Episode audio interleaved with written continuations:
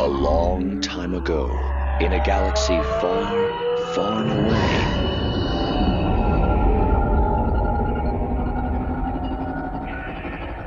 You're listening to Star Wars Beyond the Films, the official expanded universe podcast of StarWarsReport.com. There is a great disturbance in the Force. That's right, Whistler. Welcome to episode 187 of Star Wars Beyond the Films, your Star Wars discussion podcast, your podcast, the legend, your ticket to that galaxy far, far away. Our episodes broadcast on the Star Wars Report website, Second Airborne Division of Podcasts at www.starwarsreport.com. Episodes can also be found on iTunes and Stitcher and right on our own Facebook page at SW Beyond Films. Hey, but enough about how you got here. Let's get this show started. I'm one of your hosts, the defender of the EU, the champion of the multiverse, Mark Hurleman. And with me, like a new Rec 10 edition on the Millennium Falcon, the EU guru himself, the Count of Continuities, the birthday boy at the time of this recording, Mr. Nathan P. Butler. There you go. That's right, that's right. Thank you very much. And uh, I guess if I'm the new The Force Awakens rectenna dish, then I can quote Huey Lewis and say it must be hip to be square or rectangular. One of my favorite artists, though, from the 80s. Whatever happened to Huey Lewis? I don't know. Maybe he became an L7 weenie.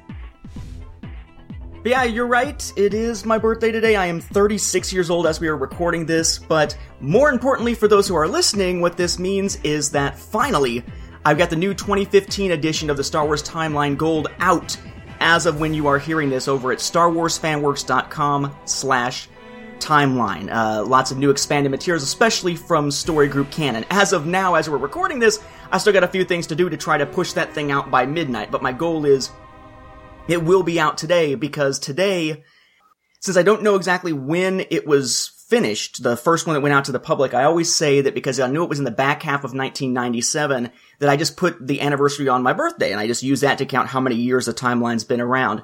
Well, as of today, I'm 36. It is 18, meaning that today is the mark where I have literally been doing the Star Wars timeline project for half of my life.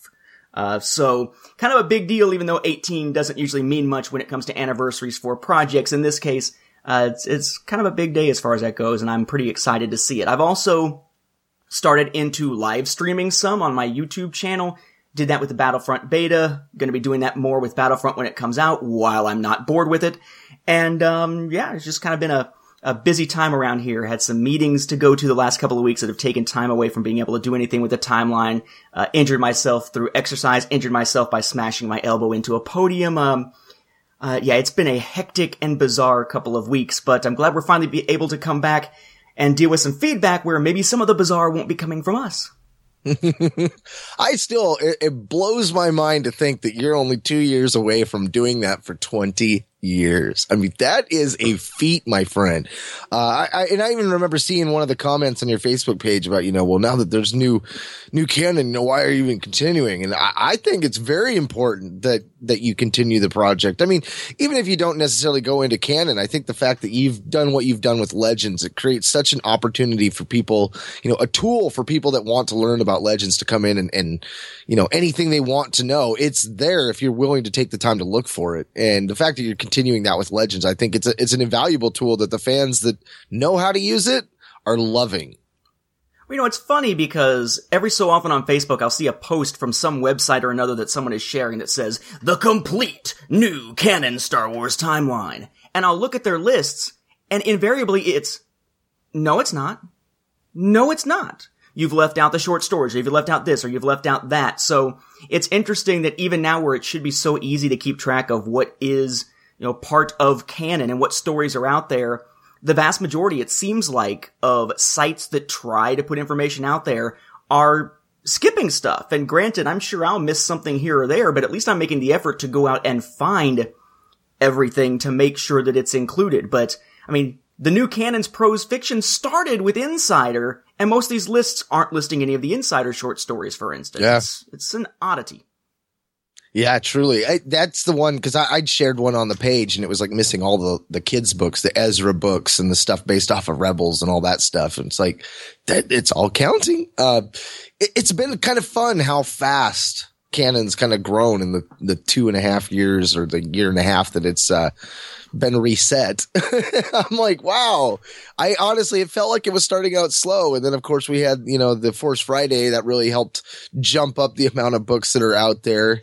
Uh, and, and, then the kids books. I think there's just so many kids books coming at people that they're not expecting that. Like the, uh, the new versions of the original trilogy. Um, they got different names, but they do say them on the bottom, but they're little hardcovers. There's a lot of young adult books out there that are coming out. And honestly, man, when I'm looking at them, they don't seem that different than any other hardcover book. So all they're doing is just really fleshing out the universe really fast. And I think that's kind of a cool aspect because, you know, we're used to just kind of only getting our books mainly from Del Rey and, and like Wizards of the Coast, you know, your RPG type stuffs.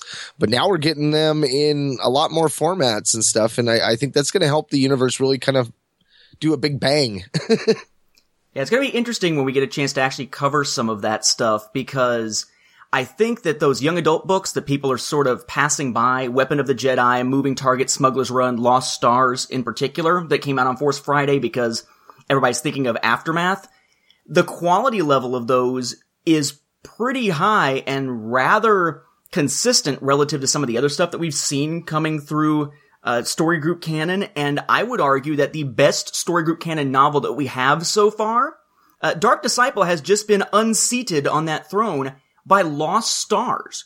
But many people are going to not bother to read Lost Stars because, oh, well, it's just a young adult book. Well, it may be just a young adult book, but it's also the best story group canon novel we've gotten so far. Um, mm-hmm. having the same emotional impact on me by the time it was over as Dark Disciple did. So if you haven't read it, check it out. It's a good palate cleanser after the garbage that is Aftermath. yes, I will be cleaning out my palate indeed. And I say that kind of jokingly. Uh, Aftermath has a lot of things wrong with it. I'm not sure that garbage is the right term for it, but it's certainly, uh, it's going to be an interesting conversation when Mark and I have a chance to sit down and talk about it in the very near future here for the show. True that. And, and I will point out that even places like Olive Garden have some tasty garbage.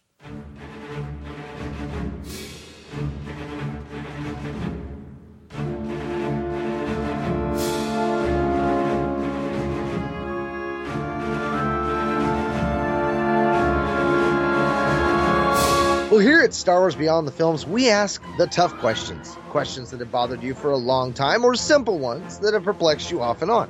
You ponder about Star Wars, and so do we. This episode, we take a look once again at your emails and feedback. Once more, you're the star. Now consider this your spoiler warning, Beyonders and Sentients of all ages, because here we go. Another adventure beyond the films.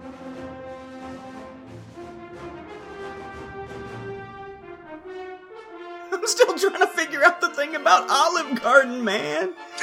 um, all right, so We've done feedback recently and we covered a lot of feedback from a lot of different people. We also though had some folks who had written in or sent in audio clips that didn't get included because they either sent quite a few of them or it was a somewhat longer audio clip than others. So we wanted to include them in this episode. Hopefully we can fit them all in in one. It might wind up expanding beyond that. We're going to start with the ones that are text while my voice still holds, and then move on to the ones that are audio clips. So we have a string of emails here from Andrew Gilbertson, who in the past wound up with his own feedback episode, as you may recall. So, Andrew says, kind of piggybacking off of the end of what we had seen previously uh, when we had a chance to discuss some of his feedback. He says, See, this is why you got so many emails before. Because I always think of the other thing I wanted to say just after I hit send. Doesn't have to be for a future show, you can use it if you like, and we are. Just thought you might appreciate this. On a drive yesterday, Sarah, that's his wife, asked me if it was possible to use dark side powers for good. This started a lengthy discussion that eventually ended up on the potentium. We both agreed that as a mystical energy field created by all living things, having a dual branch of light and dark sides just doesn't make sense to us. If the force has a will, does the dark side too? The schizophrenia just doesn't click for us. Rather, the idea that the force is the force, like a beam of light, and the user, like a prism, introduces the darkness or lightness into their manifestation of it by their choices, and likewise that anger or fear are not automatic dark side uses, because one can and should act in either at times for wholly correct reasons. Rather, they are simply states of mind that leave people far more predisposed to making morally wrong choices. This led me to my usual rant about how this view, to me, makes far more sense than the traditional view, and is even consistent with what Yoda teaches about the Force's nature in a way that his own words about the light and dark sides aren't. But that this view was so threatening to the Star Wars orthodoxy. I always say because it makes much more sense than what they're attached to from childhood.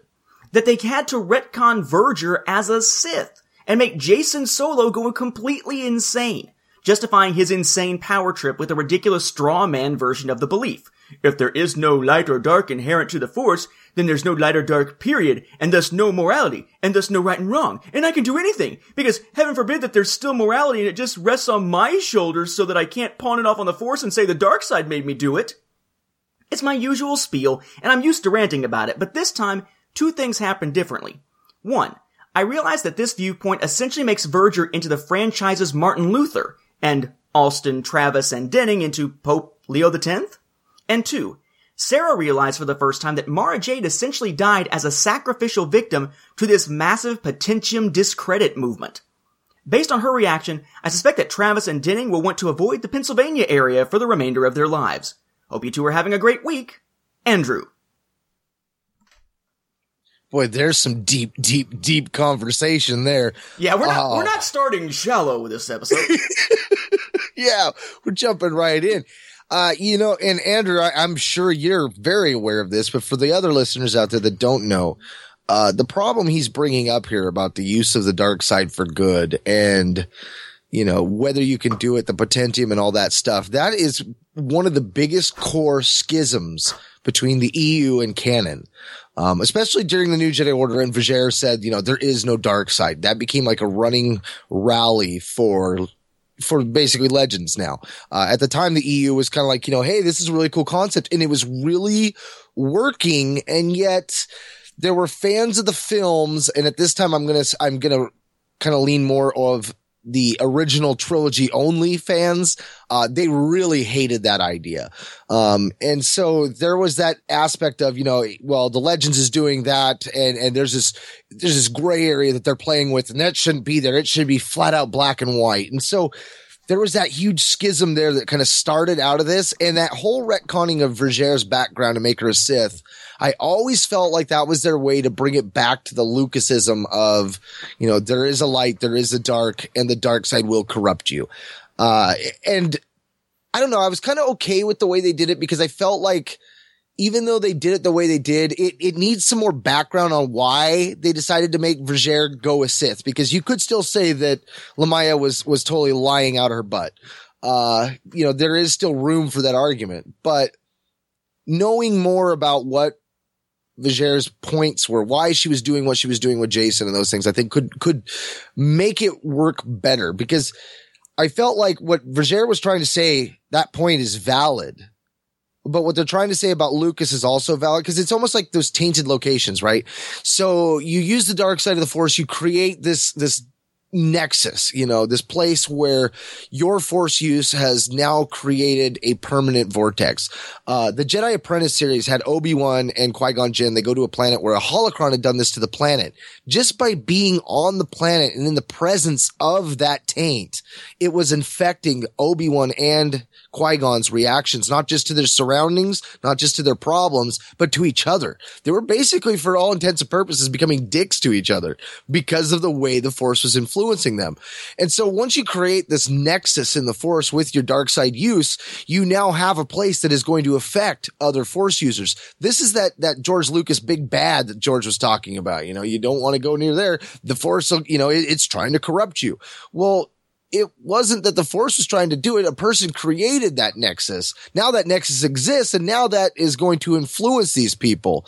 So in a sense, it is both. You know, yeah, there was no dark side that was going to corrupt until a person created it. Now that they've created it, now there is a place out there where the dark side will corrupt you.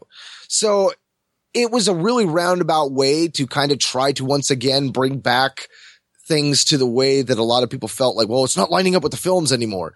Uh, but I, I, felt like by the way they did it, they, they left a lot of the details out. So a lot of us were kind of like, well, that doesn't quite jive. And it really, it doesn't jive with the whole aspect of Vergere being a Sith. Cause it's like, well, wait, all of this was just so Jacen would follow the dark side? Like that cheapened a lot of really good storytelling. Uh, you know, I mean, the New Jedi Order, it was going to put Anakin as the main star. Anakin was going to become the Jacen role, but Lucas was the one that was like, well, no, you know, we got two Anakins out there. We want to kind of ratchet back the one, you know, we want to focus on Anakin Skywalker. We don't want people getting confused with Solo. And that changed the direction of the story from that point forward. They had a really good concept going. And Lucas threw them a little wrench and then they started to do that little shuffle that they did. And we got what we got. You know, there's a lot of people out there going, well, you know, these new canon books are great. And, and, the old EU, the last five years, it was, it was really crappy. And they act like, you know, like, like the process has changed. Like all these new books aren't being written with the same people in charge as the last six years of the EU. And it's like, well, now we've got the story group. So hopefully there won't be wrenches in the way that the people that were planning the stories were tripping over. Because every time they tripped over some new change that Lucas did, Lucas wasn't part of that all encompassing view of trying to make the EU work.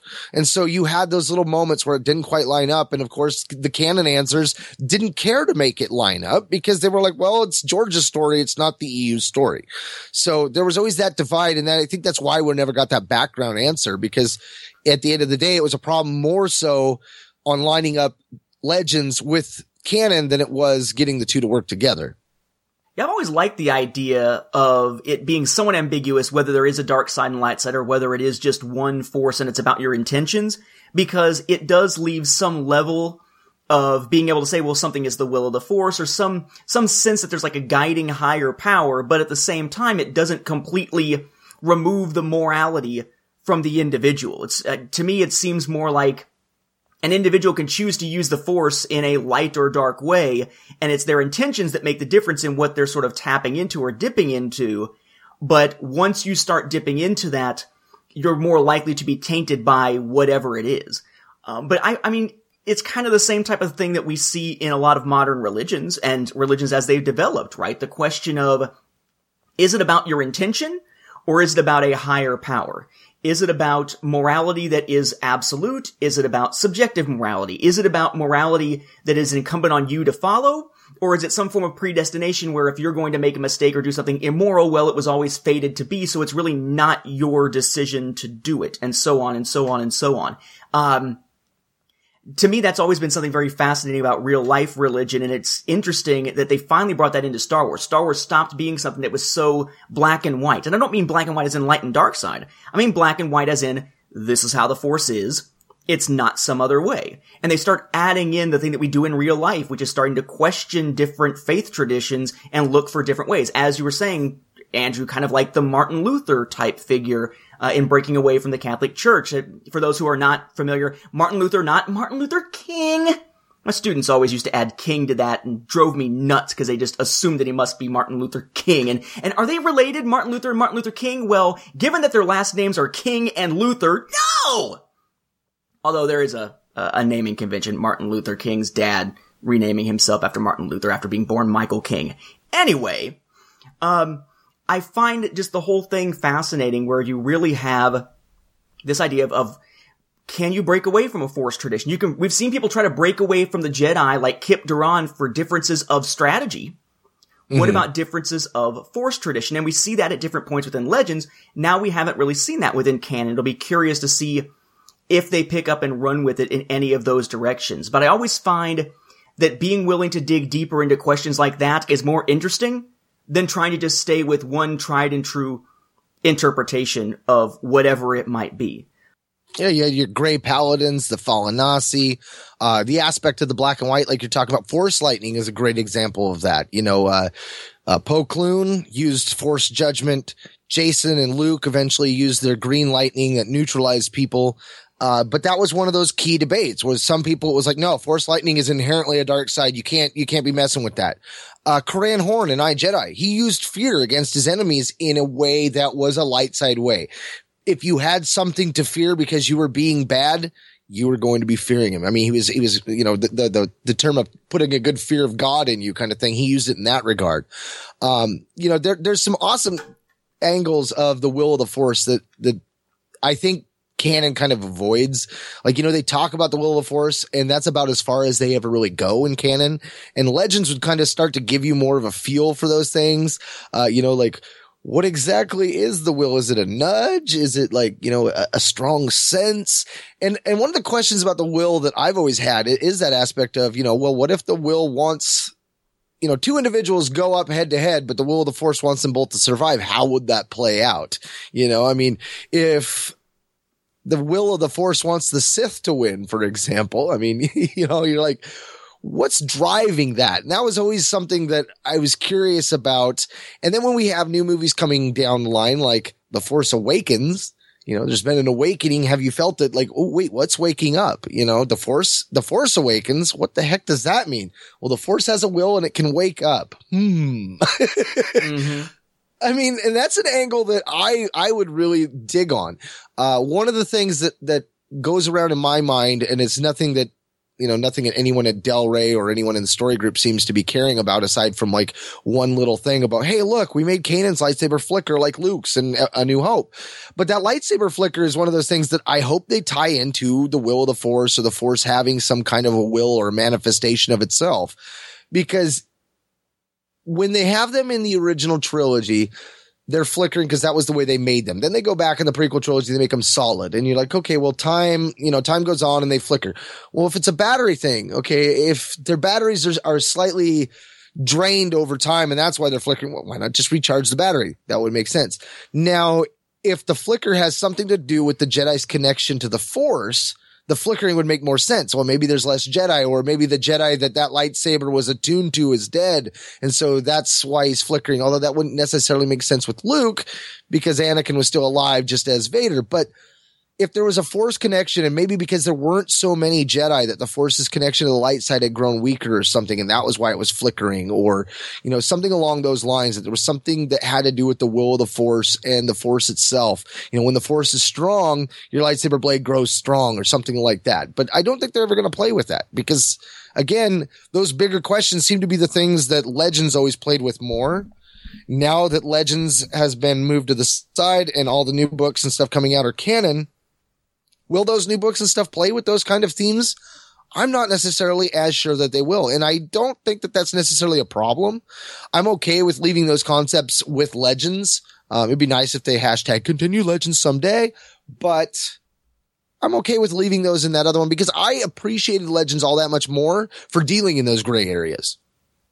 So basically, where there's a will of the Force, there's a way to retcon. Although I do like the way that the Force was handled in Lost Stars. Lost Stars is sort of a Romeo and Juliet star-crossed lovers kind of thing for two characters who wind up on opposite sides of the Galactic Civil War.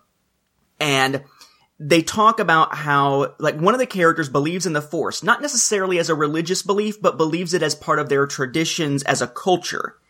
And then the other one is very skeptical about it, but these characters keep being drawn back together by circumstances and you see the development of this idea of one of the characters starting to really wonder, well, maybe the force does exist because how could you explain something like this of, of fate or destiny or whatever by the time the story is over? And we get some interesting thought processes uh, behind that.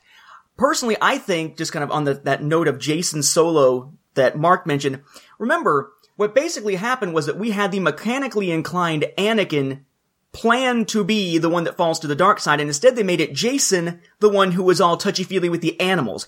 I think that the change was less about the name Anakin being confusing for people, and more of George Lucas wanting to say, screw you, PETA! wow, that was a long setup for a bad joke. Okay. Moving on. Uh, we have another here from Andrew. This one actually, oddly enough, is divided. He's got a little bit to me, a little bit to Mark. Interesting. So starting out with this one, we'll hit both sides of it. First he says, Nathan, I really appreciate your sadly accurate analysis of religion and its public perception, as well as its potential relationship to the have a rational explanation for the force issue, as well as your continued criticism of the absurd Black Widow issue. That is, with Age of Ultron. And yeah, the misery that is theater going in this smartphone addicted, self-centered modern culture. During Age of Ultron, I had to ask the person in front of me to stop pulling out her phone to check Facebook because it kept blinding me. And we also had multiple silence your cell phones ads. So we're three for three on Avengers phone interruptions. Sarah was pointing out the other day that please turn off your cell phone ads still emphasize the sound aspect and wondered if the message of also it's really bright and distracting was not getting out there as to why people don't realize it's a problem. Or if they're just too selfish to care. Either way, if you can't step away from Facebook or Pinterest for two to three hours, then why are you bothering to see a movie? We need ushers in theaters again to throw people out, huh? Likewise, I agree about the sad rarity of that kind of experience. It sometimes exists for big screen classic screenings where an old movie is shown and the only crowd is composed of older enthusiasts of that movie. Though I couldn't tell if I don't think it exists anymore was an intentional A New Hope reference or not. I was expecting it died about the same time as your father. And in terms of your view on politics and teaching, amen, sir. We need more teachers like you in the world. Mark, I also appreciate your analysis of the movie trends and your distaste for the avatar with the big blue things and what it did with 3D. A distaste I share. I can also empathize in terms of politics. I tend to be very political, so not that part so much, but the family background. My dad's family and I are very conservative, while my mom's family tends to be very liberal, making us, including my mom who is also of a conservative bent, while not exactly black sheep, still forced to be very careful in conversation while recent more left-leaning branches of my dad's family have caused some tensions going after the conservative mainline branch of the family. All of which is why I try to be less political these days. Very difficult in a climate increasingly hostile to my beliefs, such as Nathan described in his midichlorian analysis. Because politics can be so divisive, especially within families. Andrew. Oh, amen on that one, man. That's, uh, I'm constantly like, wow, like, I learn new things from my friends all the time. Um, you know, not just facts, but also their opinions. I'm like, oh, okay, you think that direction? All right, okay, yeah, I'm down with that. Uh, but yeah, I mean, that's that's the thing for me is that family angle. Like, it's just there's so many different ways that people interpret things and the way that people think things should be. And, you know, when it comes to that, I think know, religion, abortion. Uh, there was one other topic. There was like three things I never talked about with family or new friends. You know, I was like, we're just not going to go there because this probably won't end well. And, and, you know, I try to be one of those all encompassing and, and, at least try to understand where everyone's coming from. And most of the times when I have those type of conversations with people, the other side is not so open. They're usually like, you know, I'm Genghis Khan and they're going to war and they're going to hit me hard. And I'm like, uh, dude, I was just having a friendly little chat, man. I didn't know this was a debate. Like, we were we were both over here like going to war over these like i don't care that much about this. And I, I mean that's where i end up coming from. It's like i'm so out of it that i'm not really paying attention to you know the finer details and stuff like that. And in a world of facebook where everybody's sharing these clickbait titles and everyone's got an agenda spin on any kind of five sentence words being re-put up as a meme and stuff it's it's really hard to you know like an idea that's presented and then share it and then have everybody go, Oh, it says it's some Occupy Democrat post. And you just, I was like, well, I just thought that was a really cool idea. I didn't realize that, yeah, it was coming from some right wing or left wing political group that has an agenda. And, and I guess that's for me at the end of the day. It's like everybody has an agenda. So I just don't trust anyone when it comes to politics anymore. Yes, the politics thing, I think it was funny. Like, I'm to the point where I'm so cynical about both sides and what they say about each other and how it's completely off the mark most of the time that I just, I find myself sort of talking back to the debates. You know, I, my wife and I, we streamed and watched, uh, the Republican debates and I was talking back to that. And then I caught the first half before I got a chance to watch it all when I got home. Uh, I caught the first half of the recent Democrat debate while I was making a commute back and forth to one of those meetings, you know, that put 300 miles on my car for three meetings. Um, and I, am literally laughing out loud or being like, what? While I'm driving in the car to some of the stuff that was being said. And it's just, it, everything is so over the top. Uh, I just, I'm waiting for this political cycle to give us two nominees. Cause right now, we've got that conventional wisdom out the window, right? Because remember, conservatives, the Republicans, they're the ones that are the racists and the sexist. It's the, the Democrats that are all inclusive, except who are the Democratic candidates? A bunch of old white folks, one of which is a woman, most of which are men, um, who are, the Republican candidates. Well, among the many that are up there, there's a black man, there's two Hispanics, there's a woman, and so on and so on.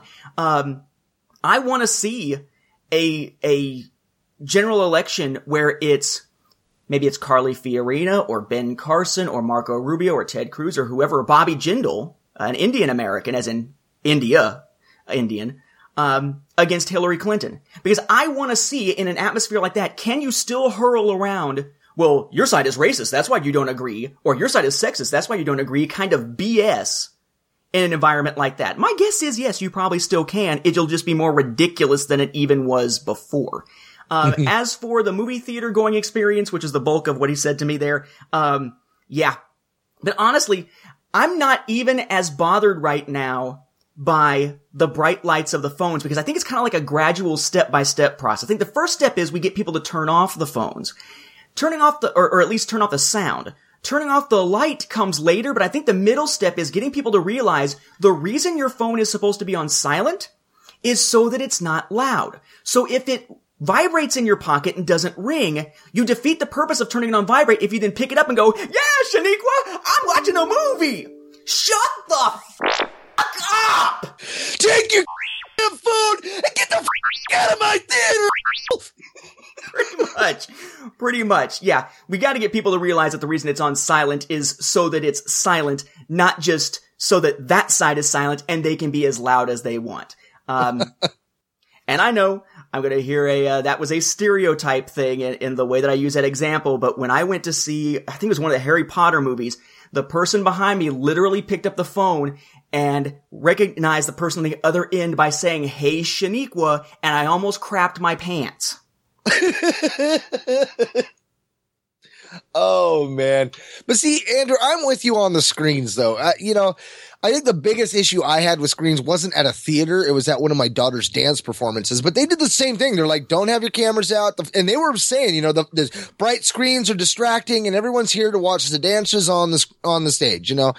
And that's the thing, you know, common courtesy is lost. it is just not being taught to a lot of people anymore. Uh, you know, and those generations have grown up and have had kids and grandkids now because most of them have lost their morals. And so they're knocking up their, the kids are getting knocked up at the age of 13. So you've got these young great grandparents out there that three generations of people that just have no concept of what it's like to be polite and to care about your fellow man. I mean, Mm-hmm. That's that's where I fear the most is going into the Force Awakens and have somebody ruin the experience because when I watched Revenge of the Sith. I love that movie, but when we get to Palpatine's reveal and he starts talking like this, when he's got the little butt head thing going on, there was about five teenage girls in the back of the theater and they're giggling, squealing, poking fun at Palpatine was so distracting that my, I mean, my wife started to get pissed off. And of course, you know, when you're in the theater with your wife and your wife's getting pissed and wants to take out the teenagers in the back, you're like, now you've got an issue that you've got to de-escalate. These poor teenagers in the back don't even realize how close they are to imminent death. it's like, why?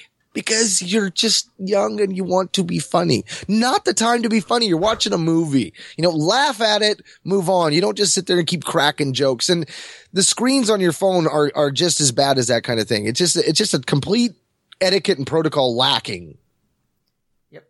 Yet another reason why I say, you know what? Charge us, hell, charge us double what you would charge us for a Blu-ray or a DVD. I don't care, but give us the option to watch new release movies streaming at home. You're gonna still get the money. People who want to go to the theater will go to the theater, but those who avoid going to see movies because the theater experience sucks will start funding your movies again instead of waiting for home video. Um, alright. So moving into the next burst here from Andrew, again, trying to hit these kind of burst after burst after burst. He says, Hey guys, just a question. I already knew about the minimal Revenge of the Sith changes from wipe to straight cut to wipe on the various home media versions, but I thought I saw, uh, might be another urban legend, that in one shot with Yoda on Kashyyyk, the rooftop of the hut behind him is slightly altered. Also, as per Wikipedia, yeah, who knows their reliability, there were slight audio changes in Revenge of the Sith, altering Vader's no slightly on the DVD and adding some trooper dialogue to the background soundtrack when the troopers arrive to break things up on Utapau. Not sure if any of these are true, but in terms of listing changes between versions, I thought they were potentially notable. Also, having listened to the digital HD fanfare butchering the end credits of The Empire Strikes Back, yeah, that's terrible. Lastly, you talked about the idea of a high capacity disc with all the versions of the films you could click between. I had thought of something similar, based on the modular build a lightsaber at Star Tours and the only Disney music kiosks where you could select a CD's worth of custom music tracks from Disneyland and then have a disc burned. A Disney custom kiosk, perhaps at Star Tours, where, for an exorbitant price to make it worth their while, I'm sure, you can assemble a custom cut of the films and burn it to a disc for you. You have selected Special Edition Wampa, Clive Revill Palpatine, Special Edition Cloud City Interiors, Jeremy Bulloch Boba Fett voice, no shuttle arrival scene, no Luke scream during Shaftfall, all other options set to Blu-ray version default. Burn disc, yes or no? Seems to me with as many different versions of Star Wars as there are, it'd be the only way to really satisfy some fans anyhow. Like me, for instance, who could choose a patchwork A New Hope, Special Edition The Empire Strikes Back, Theatrical Return of the Jedi, Blu-ray The Phantom Menace and Revenge of the Sith, and choosing to forget that Attack of the Clones ever existed. Anyhow, I'm sure it'll never happen, but I think that would be cool. A playlist on a 4K disc with multiple copies of the film achieving the same thing. Custom playthrough versions mixing and matching various editions would work just as well. And while I don't see it as likely, I think that's at least more possible than my idea. Andrew. That is a cool idea, though. I mean, I'm totally down for that. I think that'd be fun. I think I think that is the best way to satisfy the most fans out there. Uh, or have something where like you put in a bonus disc and it takes you to a website where all that stuff's activated, where you need the disc as a code or something to get in. Or I, I'm not really sure the the logistics of that, but an online location where you could go to get to the links to all the different things like, oh, I want to see this video or I want to see that version or, you know, maybe even like a checklist box where you could just pick the scenes. But no, I think that the custom disc burner idea probably would be the, the funnest one. Um, but then again, I think if you did something like that, you might want to put in a tracking tool because I'd be very interested to see what kind of versions the most people are after, you know, like. Okay, but yeah, I, you're right. I think that the ability to actually choose between them would be awesome. I can't see it ever actually happening unless it's, you know, entirely streaming or something, something where, uh, the production costs, I guess, of putting the discs together wouldn't be as big of a deal. But I think that's kind of the same thing with really, uh, anything. The, the better we can stream, the more we can stream, and the cheaper they can make it, the more content that they can offer. So maybe someday in the future, but that assumes that Disney breaks away from Lucas's line of, well, only the newest version is the real one. There's all that talk about how Disney is planning on re-releasing the original versions of the original trilogy. If that happens, I see that as more possible. But until something like that happens, right now we're looking at this still, this whole mindset of the newest version is the only version. And I, it's just like Lucas with the holiday special. It's like until they acknowledge that something exists or could exist or should exist, they're not going to put it out there for us. I wouldn't expect, unfortunately. Mm-hmm. That brings us to a very short one here from Andrew. Stop hating on the Chevin. They're awesome. I put them in the top five Jabba's Palace aliens, who are, incidentally, way underused. And I hope Rebels does more with races like the Uvernians, Yarkora, Klatooinians, Ortolans, Bargowens, and yes, Chevin. Sit on your own tongue, man. But yeah, squibs are the worst. they're just weird. I can't get around the weird, like, they're almost like an elephant. Like, a two-legged, four-legged elephant because he's so big and his jaw hangs down so long that he actually looks like he's walking on four legs, even though it's two. Like I don't. It's just a weird design, man. I just can't get behind it. U G L Y. He ain't got no alibi. He ugly. Oh, oh, he ugly. Yeah, Chevin, you're just weird looking to me. But okay, yeah, I do agree that we should see more use of some of the later alien species. Seems like they use the alien species that we saw in A New Hope a lot more than the species we see everywhere else. As for the squibs, may they lay dead, dying, and writhing in pain on the cutting room floor as we move from legends to canon. Um, but hey, that's racist. See, now what I want to see, I want to see at some point a Tusken and a Jawa I want to see them without their masks and their hoods on. I want to see what's under the hood. I want to see what's behind the mask. I want to be a little scared. I just hope that canon brings over the whole Kumumgah thing where the one race eventually became the Jawas and the Tusken Raiders and they hinted at something kind of like that in, I think it was the uh, Star Wars, uh, absolutely everything, blah blah blah book. But Oh, really? I don't think they've actually confirmed anything like that. They're leaving it very vague, though. I would love to see that backstory come back because I always thought that was kind of cool. Yeah, that actually was fun, especially when uh, what was it uh, Dawn of the Jedi kind of played with it for like a, a small minute. Like I think they're the ones that confirm the alien race that they eventually came from. Another quick one from Andrew. Perhaps Vader can't use Force lightning for the same reason Luke couldn't in Return of the Jedi. Because he was never taught how to do so.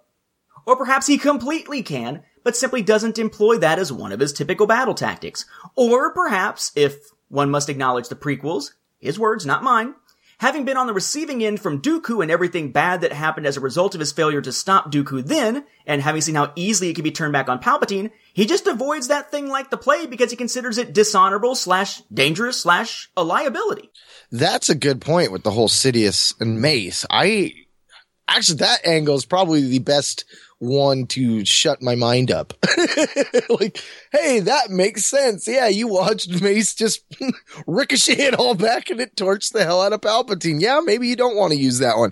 There are plenty of reasons why Vader could do it, but doesn't. But I do think that that one probably makes the most sense character wise. Yeah, it'll be interesting to see if they ever let him use it in canon. So far, not so much, I don't believe, but you know, the rules are out the window. They can do what they want to do now and give it some kind of canonical backing. Although I guess that then turns around and makes him think, well, maybe he just thinks that Luke is more skilled with the lightsaber than he is and thinks that Luke's going to catch it on the lightsaber like they could do in the prequels, but we didn't get a chance to see happen in the original trilogy because by the time Palpatine was all ing Luke, Luke didn't have his lightsaber on him anyway because he'd thrown it away. Well, see, and I'd be okay with the angle of, you know, when he uses it, he's blowing up the arm kind of thing. Like, you know, he channels it down the stump. And when it gets to the stump, anything that's beyond that is just being blown away by the force lightning as it blasts out his body. So this would allow you an opportunity when he uses it to give Vader a whole new arm or whatever body part gets blown off. Although I don't see anybody using force lightning out their toes, but Well, maybe he could do, um, maybe he could do like Pyro in, I don't know which incarnation of X-Men. I'm just thinking of the old 90s X-Men cartoon where maybe he doesn't generate the lightning within himself, but he has something built into his gauntlet that generates lightning and he uses the force to control its path or something. And that could be, well, especially if you take into consideration the new Marvel comics where you had those new acolytes that were using technology in that way, because they were using flame in that regard. You could do something similar with lightning in that. Um, but yeah, that's, that's an angle like, cause, cause I think of that whole, uh, you know, he's more machine now than, than human, you know, and, and how that could play out. I mean, yeah, Kenobi knows that he's missing his arms and his legs, but what if, you know, his use of the dark side caused him to lose even more over time? I, I think that that's a cool little twist. Another quick one from Andrew. This one sort of ties into something we've talked about before, so we won't address it quite as much, but we may be able to make a comparison to what's happening in Star Wars with this one. He says, I can strongly empathize about the wish to discuss the nuances of political issues and getting aggravated with the inability to discuss because of charged topics. I've had any number of discussions like that and of the sheer illogic of certain legal situations that have driven me nuts because I know that no civil conversation could be had about them.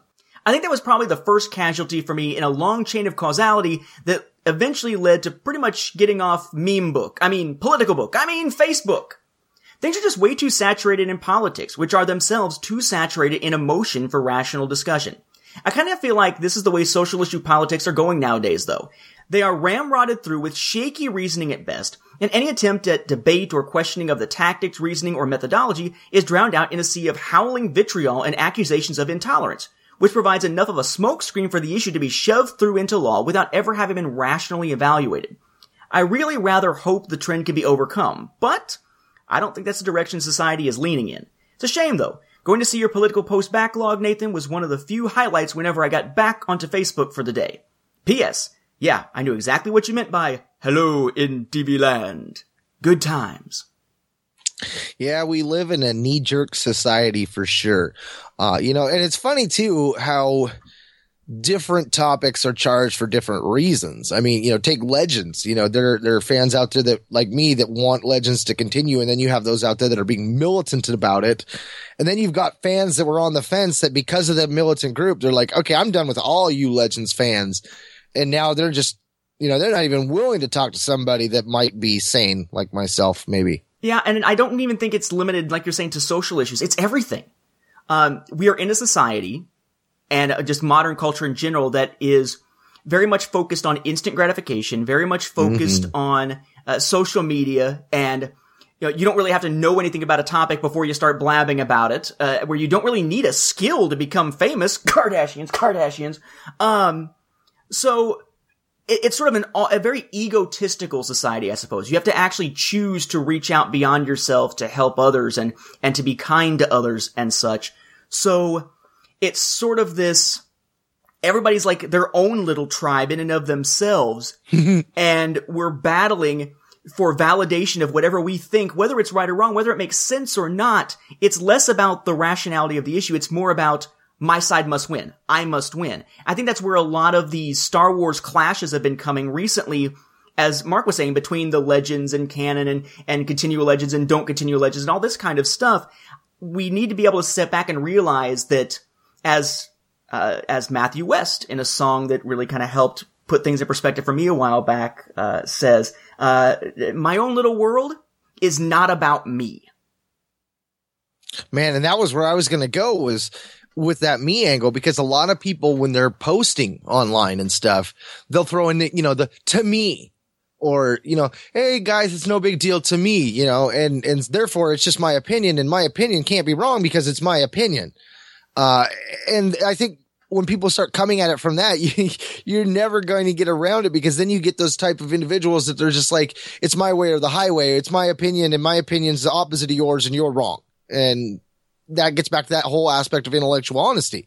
You cannot have a conversation with somebody that is going to refuse to see the value in being critical of something or the value in looking at it from a, nif- a different point of view, trying to understand it better. Um, you know, sometimes you try to explain to somebody, you know, the people that sit there and talk about how the last five to 10 years of the EU was crap, but can sit there in the same breath and go on about how these new books coming out are everything that they've ever wanted, how Aftermath was the book that they've been waiting for their whole lives. Wait, what? The people behind the new canon are the same people that were behind what you were getting for the last five to 10 years. You know, they haven't told us that the story group's doing some miraculous new process. It's still the same show being ran behind the curtains by the same individuals that were being paid to run the last show.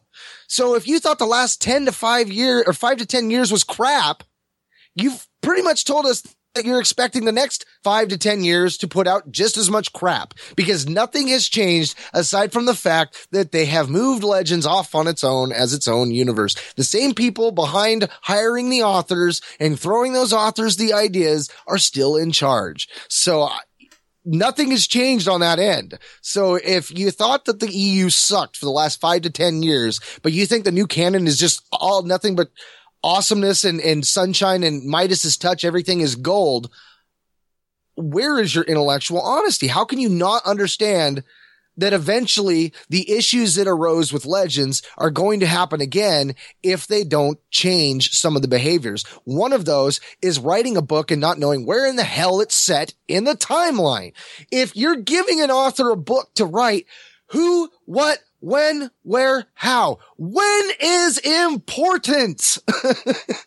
People that don't think that's important and can sit there and talk about how the EU's last five to 10 years were crap and not understand that that being non-important to them is why it was crap.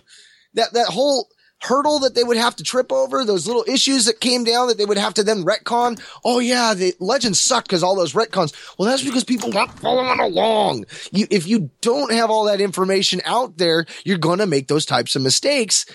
And we've already got some of those behaviors continuing in canon. So, yeah, you know, I'm one of those that I'll point those out because it's like, hey, you know, I liked Legends, but there are a lot of fans out there that tell me how crappy Legends was.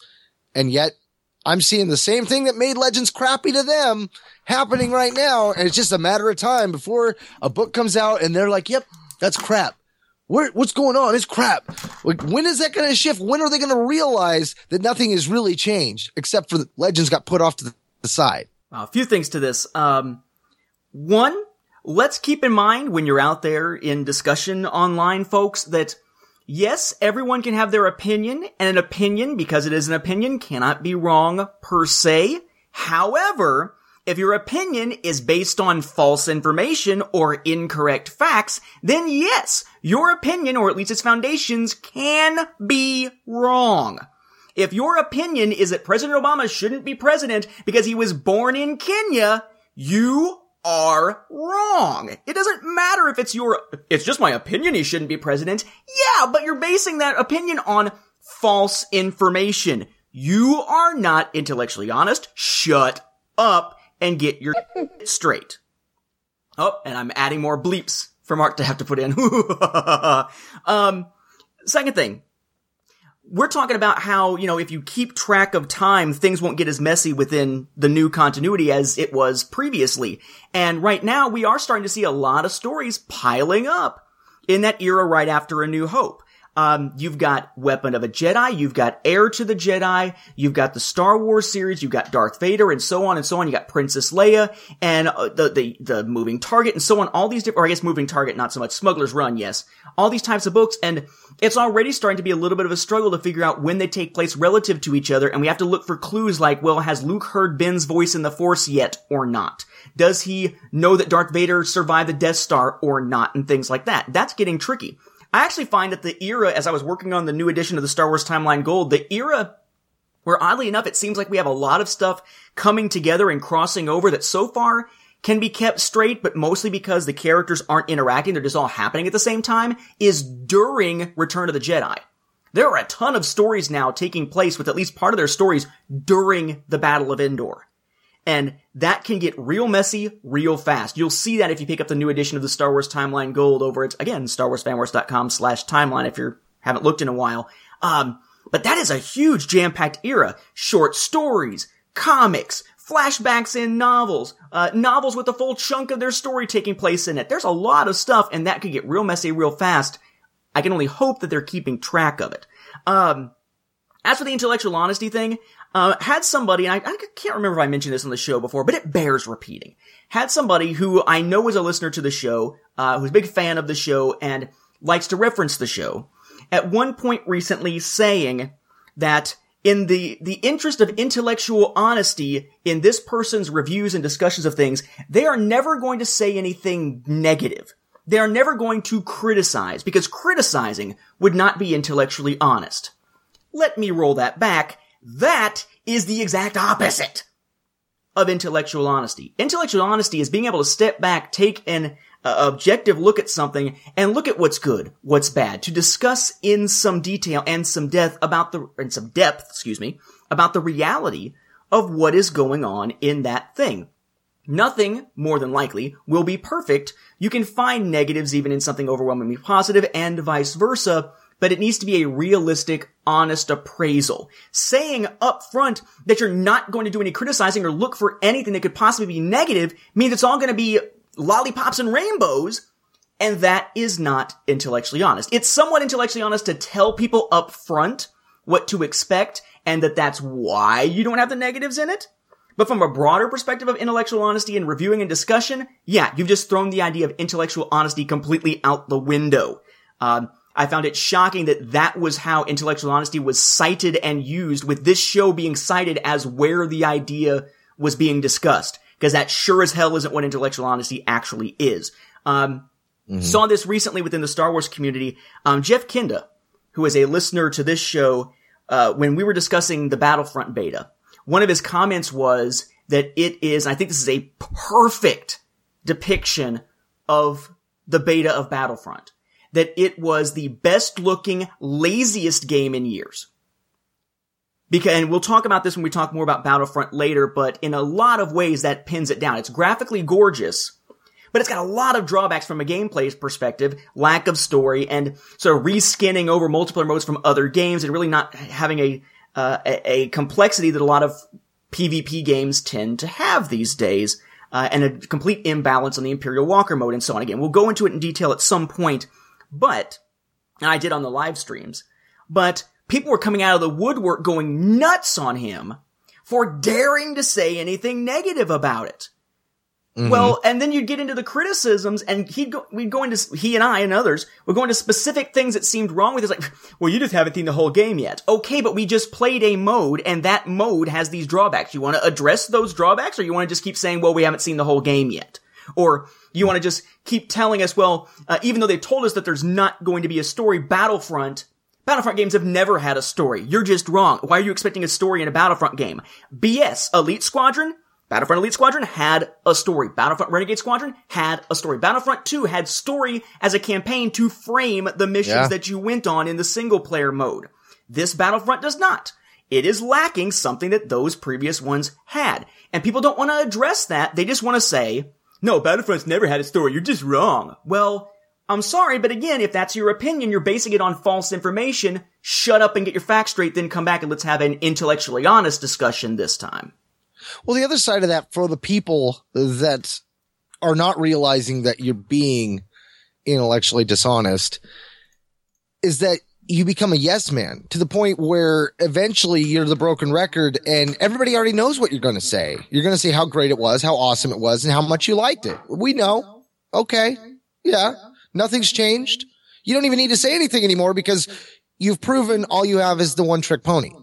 And, uh, you know, that's where I, I think, you know, people end up getting to that point where they're like, well, I can't have any kind of conversation with a person like this because they're not willing to even be open to the conversation. And therefore the conversation, which should have been fun, is something you're now avoiding. You just turn around and walk away. There's no point in even engaging in this conversation because part of the idea of having a conversation and a good debate is to try to persuade the other person to see things the way you're seeing it and to get them to come around to your way of thinking. Well, if you've got someone that's so dyed in the wool and staunch that they are not going to change their way and their way is the right way and every other way is wrong, there's no point to have that conversation. And you're just basically wasting their time and your own time because you cannot be open to the realities of life, man. There, there's just so much going on.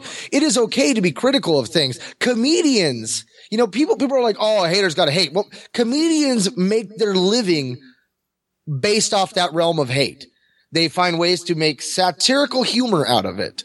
And, you know, you can either recognize it for what it is or just be like, oh, they're just a hater. And you're never going to understand that there's more to the world than your limited views. Yeah, I think that that is something that applies. It's I keep bringing things back to politics, but I have a hard time understanding and appreciating those who are staunchly Democrat and can't stand anything Republican, or staunchly Republican and can't stand anything Democrat, because it's not a black and white thing. Um, I've always been someone who sort of vacillated back and forth depending on the issue, depending on the party. I think it's intellectually honest to look at a situation and look at individual viewpoints and look for a candidate that best fits whatever you find the most important of the viewpoints. But I mean, I could watch the, I, I tend to lean more conservative now in terms of, at this point, after eight years of a Democrat, I think we should have a Republican. Just like before that, after eight years of having a Republican, I would have liked to have seen a Democrat, but not necessarily have it turn out the way that it, it seems to have in some respects.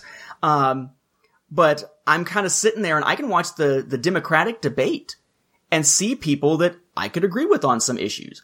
I can watch the Republican debate, find people whose views I can agree with to some extent. Um, but I don't get this whole knee jerk must be one thing or another. If you can't even recognize when the other side of a debate has a good point, then that's not intellectually honest either. Again, it's that balkanization, it's that factionalization where we've all sort of gone off onto our own little islands and now we've armed our islands and we're going to start bombing the other ones. This brings us to some feedback, again, from Andrew. We got two more. Uh, this one relating to Princess Leia. That is the comic, not the character. Hey fellas, just wanted to write in based on your review of the Princess Leia comic. I haven't read it myself as a caveat. In fact, after Dark Disciple, I've been withdrawing more and more into the Bantam era of the EU, rereading those stories rather than continuing through a publishing cycle that's losing luster fast for me. But that's why I'm glad for Star Wars Beyond the Films. As I withdraw into the Star Wars I love and wait for Rebels to return and, once it stops being a Clone Wars callback, renew my optimism, I can keep in touch with the goings on of canon through you guys. My thoughts on the Leia comic aren't precisely original. They echo yours pretty closely. When you read her speech, let's take a moment to honor the lost souls of Alderaan, to honor Viceroy Bail Organa and Queen Breha Organa. My reaction wasn't Ice Princess or no emotion to the plebes. Like the characters in the book, But like you, it was, seriously? That's it? Everybody that died today, and the only ones worth mentioning were your mommy and daddy, plus a vague offhand to the lost souls of Alderaan? What about, oh, say, Obi-Wan Kenobi, who gave his life to make sure these plans could reach us and we can all be standing here today? What about, you know, the actual comrades of all the people that are assembled at this ceremony? No, screw Pops, Jon Vander, Jek Porkins, Tiree Biggs, and all the rest. This is all about Leia. If I were a rebel soldier, I wouldn't be ticked at her supposed lack of emotion. I'd be mad for her selfishness talking only about her personal losses when so many others warranted mention.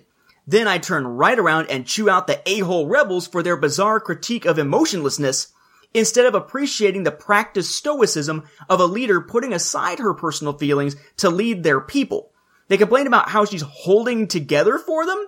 I'm reminded of Spock from the 2009 Star Trek movie. But if you could believe that crew morale would be better served by my roaming the halls and weeping, then I will gladly defer to your expert medical opinion. Now, I haven't seen the scene in question, but I have to say, I think dramatizing a speech after the awards ceremony is a terrible idea. Like certain other sci-fi speeches, it's best avoided, as it probably couldn't be done justice or properly capture all the angles of considerations that it would realistically have in universe. But certainly, I would never dramatize it like this. The emphasis, by name of her own parents, and yes, the rulers of the planet, but still, over the billions of others that died with them, elevating and singling them out is supremely tasteless from an in-universe perspective. And the lack of mention of the loss of the last Jedi Knight in the galaxy, to their knowledge, and the lack of mention of the rebel losses are as head-slapping and in-universe insulting as the lack of a medal for Chewie. And for that matter, for Wedge and Keyan Farlander, or whoever new canon makes that Y-Wing pilot to be. What? Do they not qualify to be up in front of everybody because they didn't actually blow up the Death Star, only participated in the mission? Like saying, hey, if you were there storming Normandy Beach and got shot at but didn't actually kill any Nazis during the charge, your name's not going up on the Veterans Memorial. So yeah, problematic as heck. Also, later, with Evaan, when another pilot says to her, you really seem to be taking this loss hard, Evaan, the loss of her freaking planet? Yeah, probably taking that a little bit hard. I must say, though I refrained from writing in then, pretty much everything you liked about the Star Wars ongoing Marvel Comics initial story, I loathed. Particularly the I have killed many fathers scene, where none of the dialogue sounded like the characters to me, and the existence of a pre-Empire Strikes Back Luke slash Vader duel, which is one of the few Legends mistakes I was glad new canon had the opportunity to avert, I loathed. I haven't even read Darth Vader, but with that potential exception, everything I'm seeing and hearing is leaving me singularly unimpressed with Marvel's tenure on Star Wars to date. Sincerely, Andrew Gilbertson. Oh, Andrew, you always have such good points, man. Um, so honoring the Queen of Alderaan, that was some weird angle for me as well. Especially seeing the statues of them there. I was like, wait, where did these come from? What, what the heck is going on? And you would think that losing Kenobi on the Death Star would have been some kind of rally cry. You know, all intents and purposes, we just lost the last Jedi that we know of.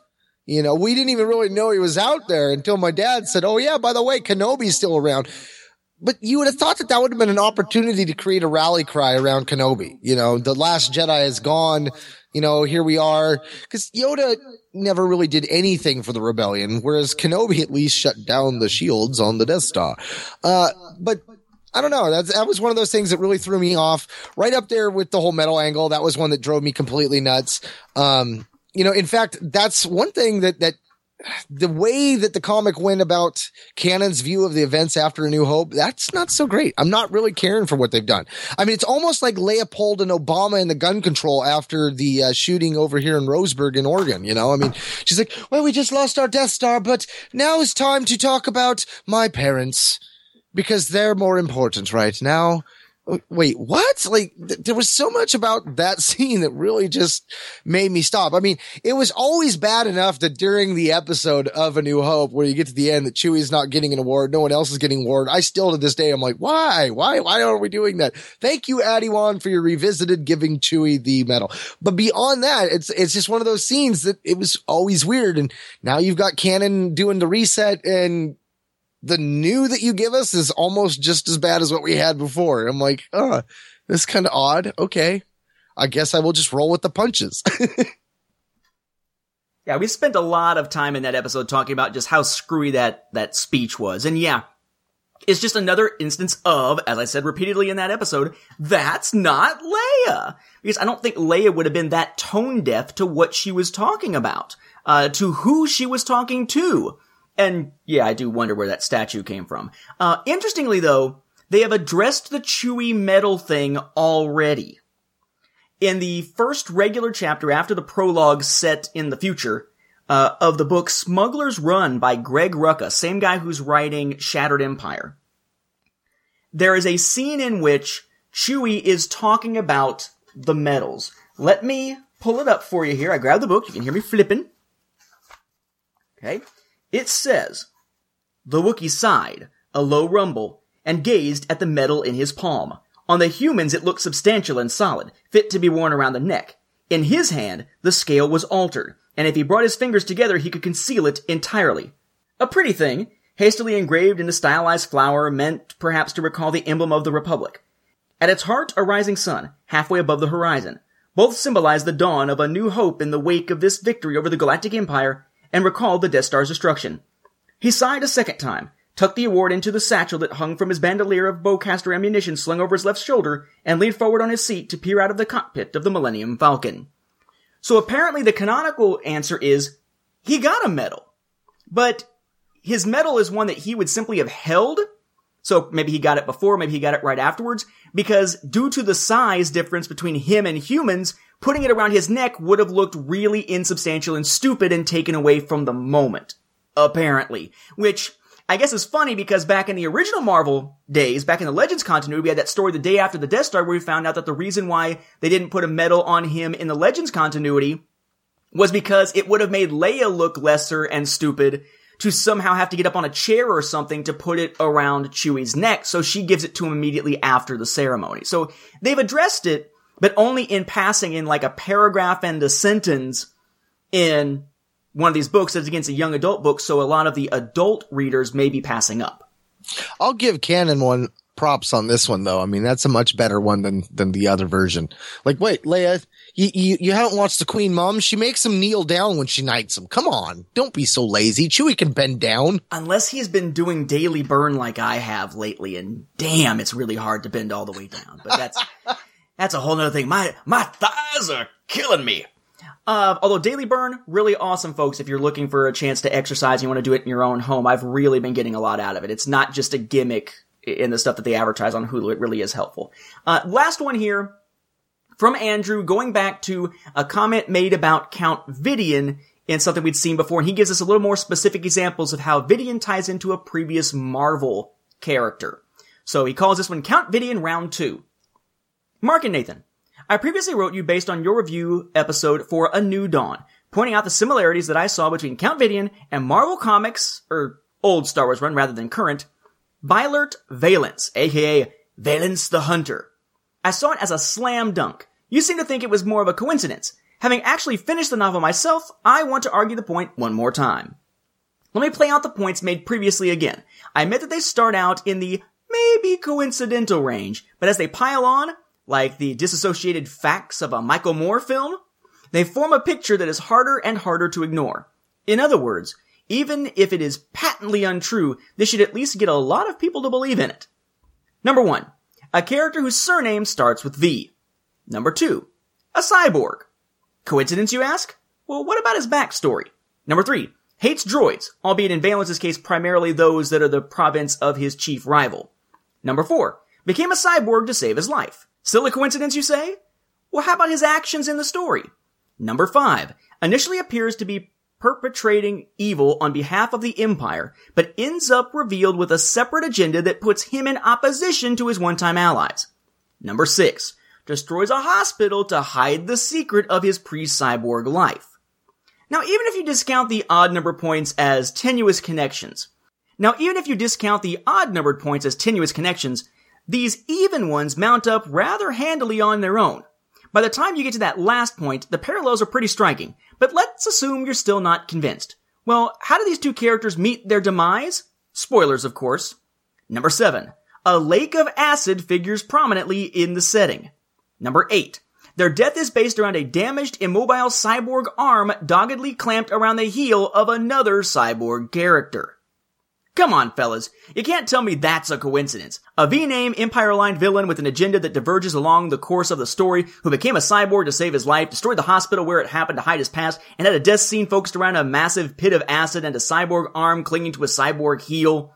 To me, that is indeed pretty slam dunk. If Vidian isn't an homage, then he's a product of Douglas Adams' improbability drive. Sincerely, Andrew Gilbertson. Holy Sith. Uh, dude, you've proven a point there. Uh, coincidence versus precedence. In this case, I like to think that this is an idea that they're going to be doing from here on out. You know, make it one of those cases where they're taking what has been, refashioning it and putting it out in a new way. I'm okay with this. Um, you know, I know there are people out there that are really going to hate the, the, the feeling like, oh, you know, well, we're cherry picking everything from legends. We're just taking all these. There's no original ideas. I, I mean, you know, the precedence you set here, Vidian is all but that other character. And yet I'm okay with that because Vidian was a really cool character. I really enjoyed that character. Uh, I didn't remember the other character, so maybe that's part of why I'm more okay with it. Maybe the people that knew the other one are probably more taken aback by it. Um, but I'm okay with that. And I think in the aspect of because legends aren't continuing, this is probably the only way that those characters will find new life. Um, you know, the, the Quinlan Vos angle, you know, yeah, it's the character and yeah, the character is similar, but he's also new. Um, in this case, it's, it's definitely has that feeling of a new character where it isn't like how Voss was, where you were just like, oh, well, we're just remaking him. Uh, this one is, is being reborn new character, but they're taking all those personality and those traits from an old character and, and refashioning them. Uh, when we were at the uh, Star Wars at Del Rey panel at Star Wars Anaheim, you know, they said they weren't going to be, you know, redesigning the galaxy. Um, you know, so that's one of those angles that I, I think is kind of cool. So if they can continue to do that, uh, I'm okay with that. But you, you're man, you bring up a great case in that regard. There's way too many for it to be simple coincidence. Uh, homage, maybe, but coincidence, I think not. I'm convinced, though now I want to know whether or not John Jackson Miller was doing this subconsciously or if it was done intentionally. I'm very curious about that now. Um, just kind of, it's gonna always color though now every time I see Vidian because he's being mentioned a lot in recent stories and even got a chance to appear in a short story in Rise of the Empire recently. And now I'm just gonna see him and think of a character from, well, a TV show that ended just a few months before I was born. Uh, the character of Frederick Stubbs, or Freddie Stubbs, from What's Happening, whose name in the show was Rerun. He is Count Rerun now.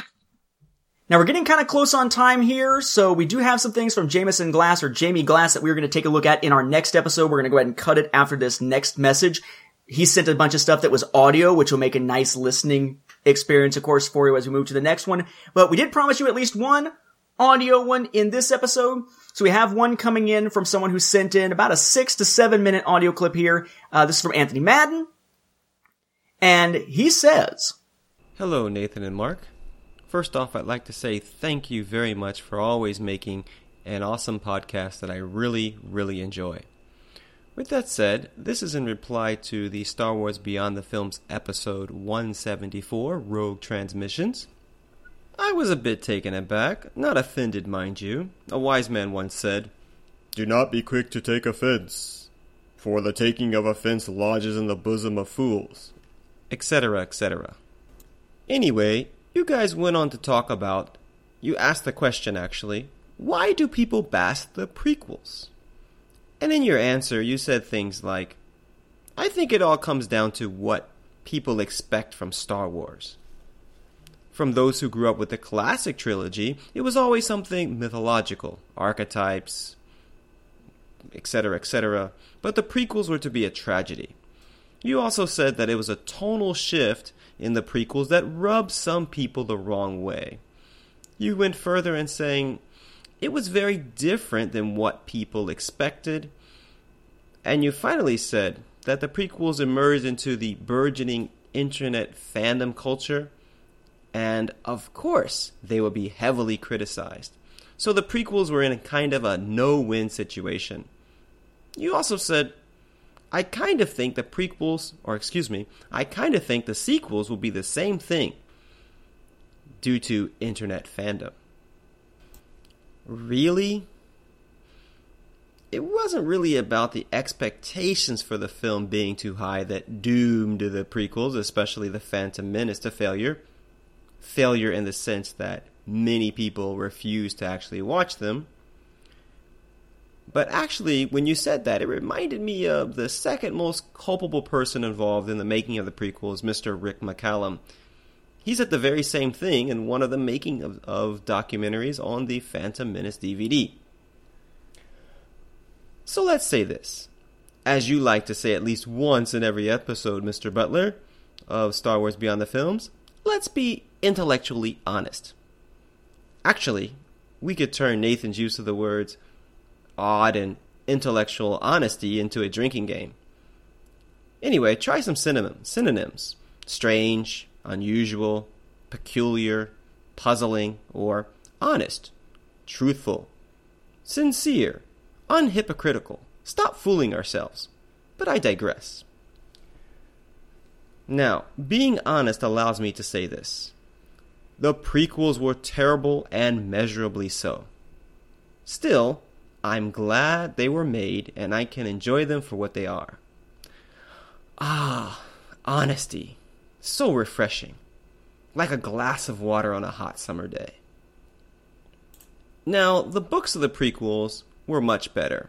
The Revenge of the Sith novelization actually being a masterpiece. In fact, I go back and read it or listen to it at least once every year. But the movies, all of them, were pretty bad, particularly The Phantom Menace.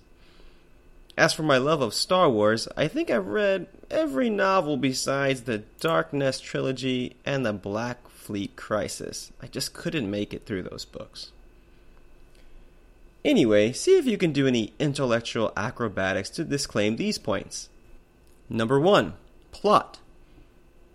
Sum up the plot of The Phantom Menace in one sentence. Yeah, exactly. No, the story was too convoluted from start to finish. Number two, acting. What were the standout acting moments in The Phantom Menace? Well, I can think of a standout acting moment in about any movie I've seen, but not in The Phantom Menace. The acting was so poor, we only quote lines to make fun of it. Heck, it even made Samuel L. Jackson look like he was an amateur on the electric company. Compare his Mace Windu to his Nick Fury. Number 3. Excitement and suspense. Do you remember the original Star Wars trench run sequence? Everyone does. It was amazing. It let me experience a wide range of emotions from sadness and despair to excitement and joy. Compare that to the attack on the droid control ship. Any edge of your seat suspense? Any real sense of despair or danger? Not at all. And that had nothing to do with it being a tragedy. Period. So, just on those points, if the plot were more concise, the acting better than an elementary school play, and the scenes presented a real sense of danger, then the fans would have loved it. So here's my challenge to you, Nathan, and by association, Mark.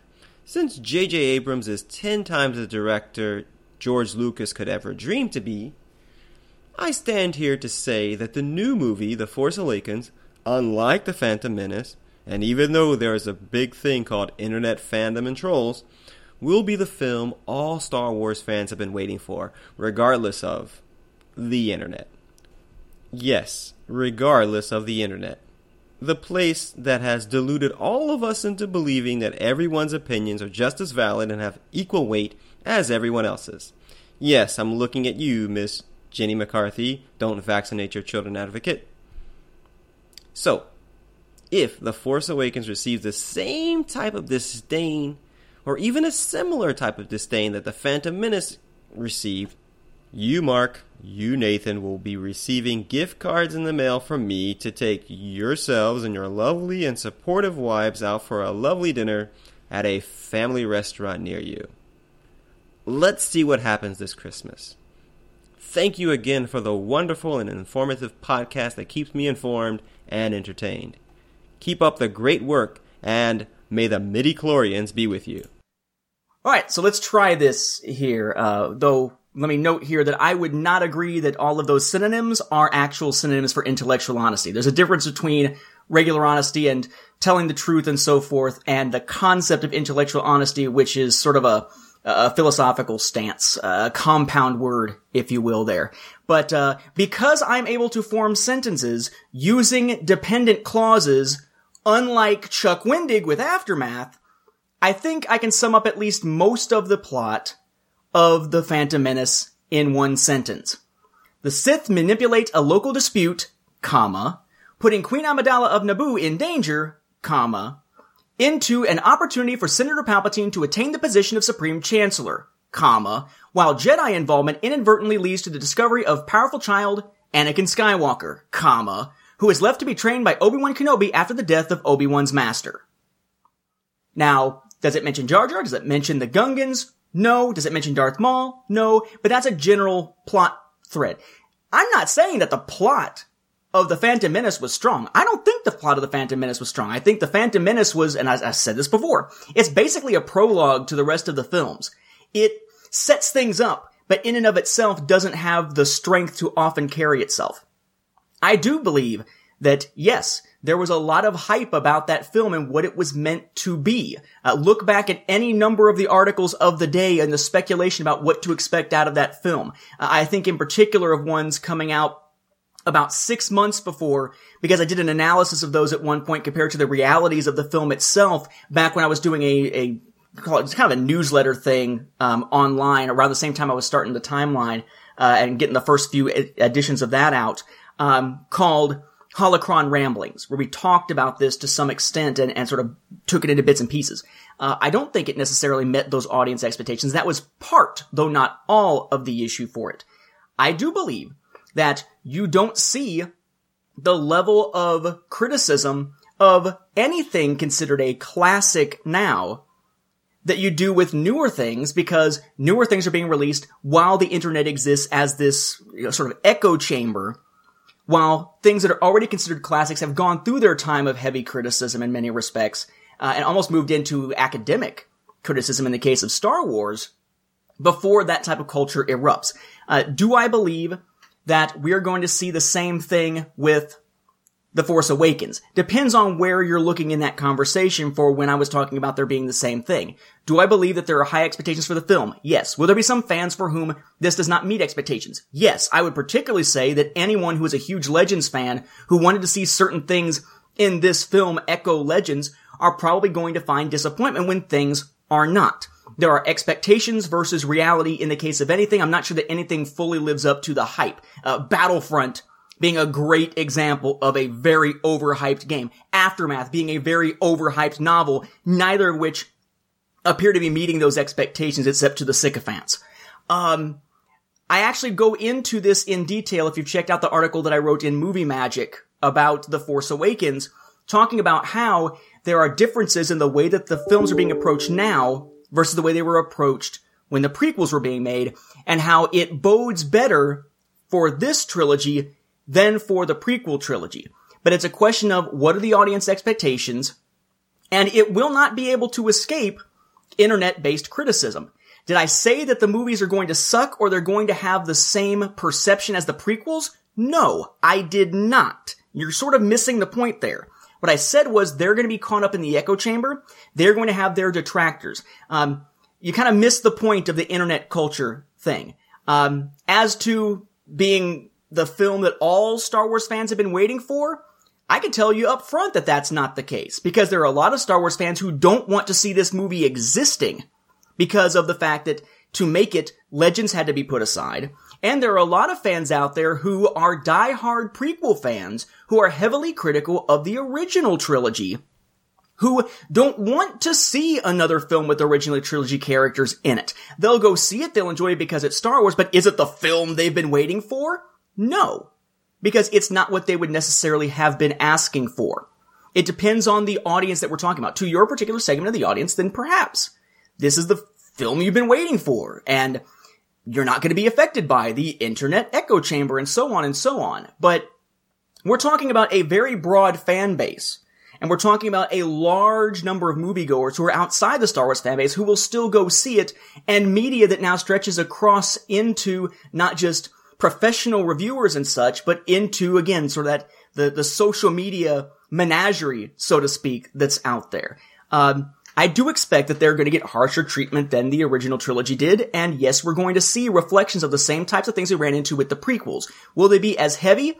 It depends on the quality of these films, which I agree, as I say in Movie Magic, should be higher because the approach is being taken by those behind the scenes, because of J.J. Abrams, because of Lucas being less involved, because of not having someone that's a yes man like Rick McCallum on the scene to not be the brake pedal as George Lucas is heading for the wall.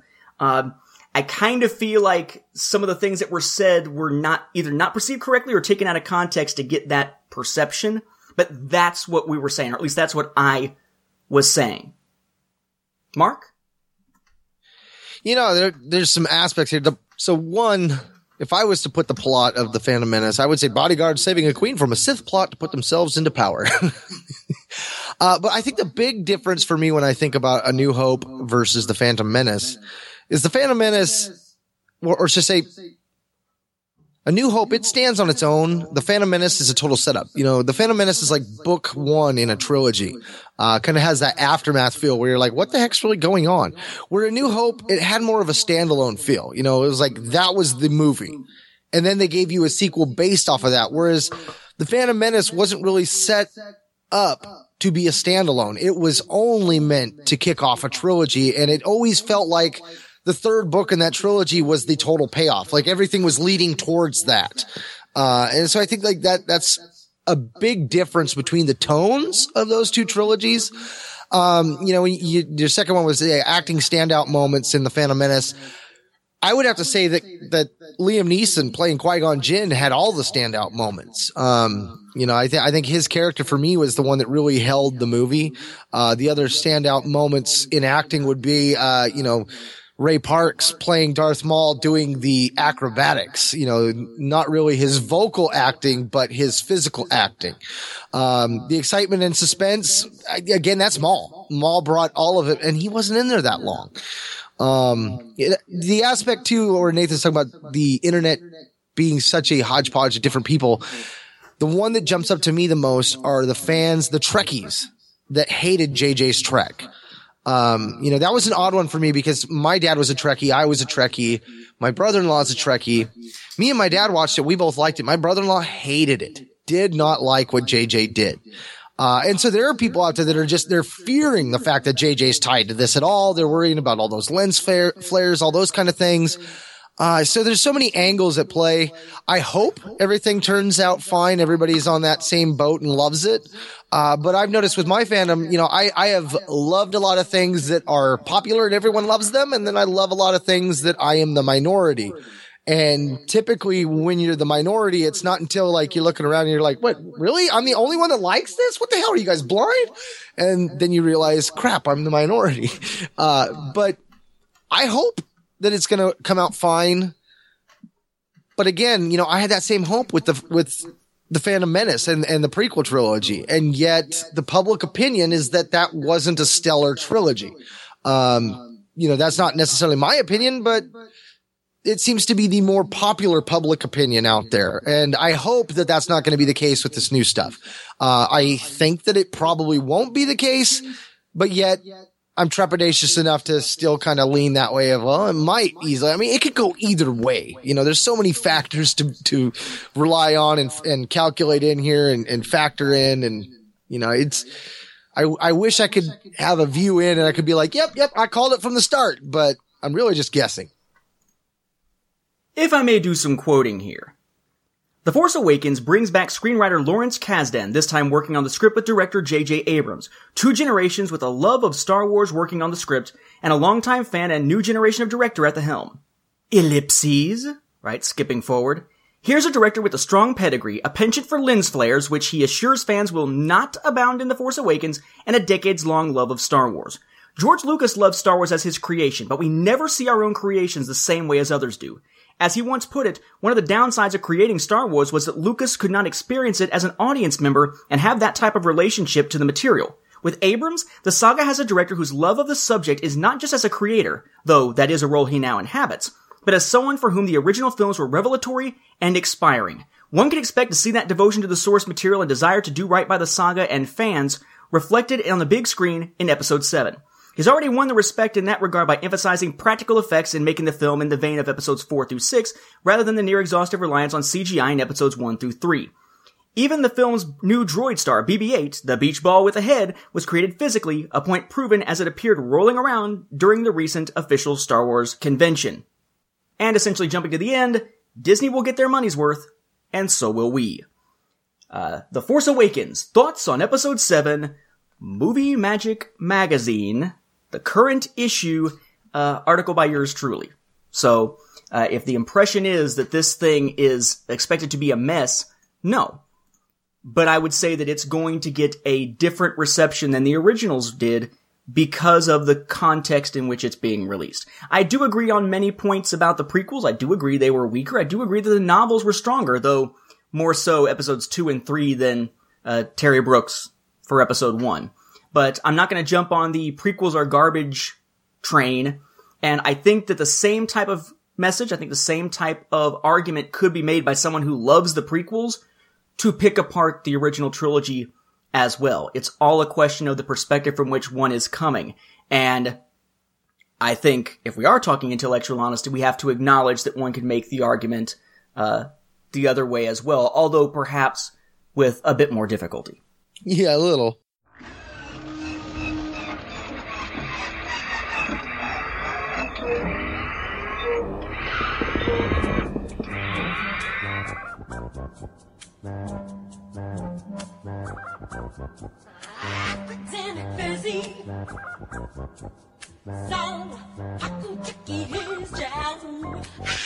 Now that about wraps up this episode of Star Wars Beyond the Films. We'd like to thank you once again for hanging around with us as we ponder on sharing our fandom. Remember, you can always listen to our episodes streaming online on the Star Wars Report website, Second Airborne Division of Podcasts at www.starwarsreport.com. Episodes are also available on Stitcher and on iTunes, which we always encourage you to leave us a review while you're at it. You can also find links to our episodes on both our Twitter and our Facebook pages at SW Beyond Films, or just type in Star Wars Beyond the Films in your search bar. Hey, but no matter how you get there, be sure to like our Facebook page. It's one of the best ways to interact with us, our own home one, if you will. Not only can you post comments to us about the show, we love interacting with you fellow fans. So if you have any Star Wars slash Legends or EU questions, or you just want to comment about a past episode, fire off. You can always email us directly at swbeyondfilms at starwarsfanworks.com. Now, lastly, before we go, we wanted to mention to you our Audible trial. If you go to www.audibletrial.com slash Star Wars Report, you can get a free book from audible.com to see what they're all about. Our sponsors have more than 100,000 titles. You can explore the Star Wars Legends universe or the canon one or any other genre without risk of being stuck with a book you flat out hate because Audible members, they can exchange any book within 12 months, that's one year, with no questions asked. So in this digital age, if you're thinking of making that switch from the page to the audiobook, Audible just might be right for you. So, once again, for Stars Beyond the Films, this has been Mark and Whistler And Nathan, saying thanks for listening and may the Force be with you. and don't quote us the odds. That'll actually be getting the Star Wars Timeline Gold's new edition out on time today, since we've recorded this episode and are about to record another. Or what are the odds that everyone sits down to watch The Force Awakens and they go, but what if it sucks? Dude, I would just prefer them to sit down and watch The Force Awakens and say, oh, I did turn my damn phone off! Please remember to silence all cell phones and keep the, the screens the hell off.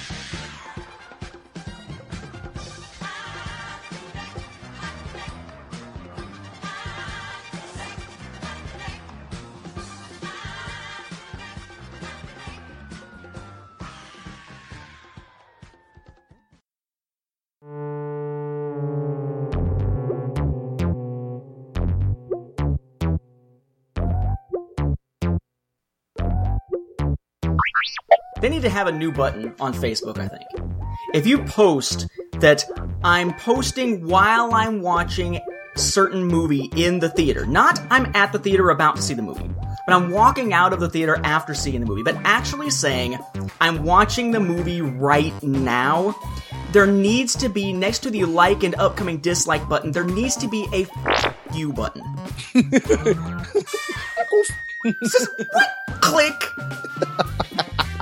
You even have the you already have the like being a thumbs up. All you need is a middle finger icon. It can't be that hard. or like a steaming pile of poop. There you go. There you go. Or a, or the letter U made out of a steaming pile of poop, as in you are a piece of shit. Nice. SW Beyond Films. Hey, but enough about how we got here.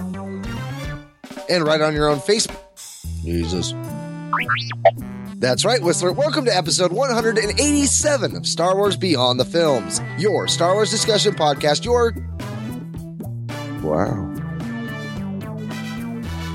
How in the f- did I just.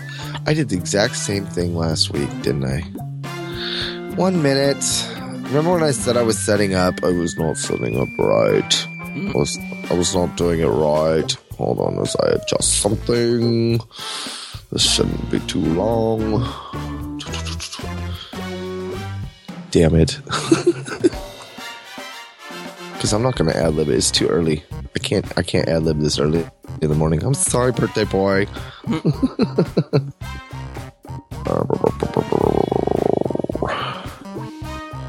Copy. Go back.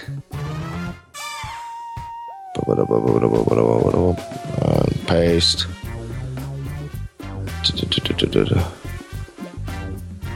Okay, now I delete the duplicate that I made. Blah, blah, blah. And blah. All right. That's right, Whistler. Welcome to episode. Since I'm a rectenna dish now, right? The new one? It's hip to. Of course, there goes the speakers going off. I don't know if you can hear it, but I can because of the email. Let's try this again. I, I don't, but Because I don't know if it's on the recording or not. My brain just went completely blank. I had something else. Going. Okay, yeah, no, I know what it was. So basically, where there's a fuck. So basically, where there's a will of the force, there's a way to wet. Son of a bitch.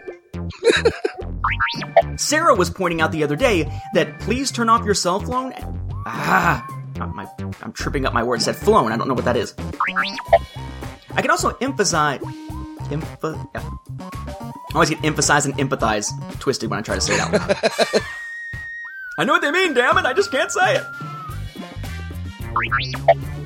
And yes, yes, uh, uh, there's the the uh, the you just used a stereotype in how you said that. I've actually, whoops, sorry. turns out. So so before you flubbed that for a second, you were wondering what kind of virgins people are after. Yeah, I was, like, oh, that ain't Okay, gonna work. I'm just I'm just making sure because I heard that and my my head perked up. Like, wait, what did you say? Yeah. I want that version of the virgin because her version is. Look, there. All right, men, load your weapons. Oh, oh, oh, oh, oh, that was, no, that just took us way, way, way, way, way beyond. I'm sorry, but that's, whew, that's twice now that this episode has caused me to think of a, uh, of Monster Squad. One was, let's try it again, shall we? And then the other part being the, uh, the, uh, uh you're not a virgin, are you? Well, Steve, but he doesn't count. Doesn't count! Wolfman's got nards. What do you mean, Wolfman's got nards? I think that was probably the first casualty for me in the long chain of casualties that. No, causality, excuse me. Casualty, no, no. Yeah, casualty then causality. Dang it! Okay, back, but I gotta plug my headphone in. I wanna add to that, and I'm about to hear a whoop because something's with our toilet because I just had to piss. I fixed it, but now I fixed it so that it goes whoop. And that was done. Like it isn't running constantly, but now it'll run and then like Is it the very last second before the water Yeah. stops? Let's take a moment to honor the lost souls of On Onderon. Yeah, not Onderon, Alderaan. Al- Onderon is where they have beasts back in Tales of the Jedi, and uh, and and in recent time, apparently a bunch of clones because they use the same freaking character models over and over again on Clone Wars. Pretty much everything. Oh, sorry. I, I'm. This is a really small print email, so I'm having to kind of squint towards it. But if I squint towards it, the microphone's gonna be all up in my mouth. Pull up, pull up. A pretty thing, hastily engraved in.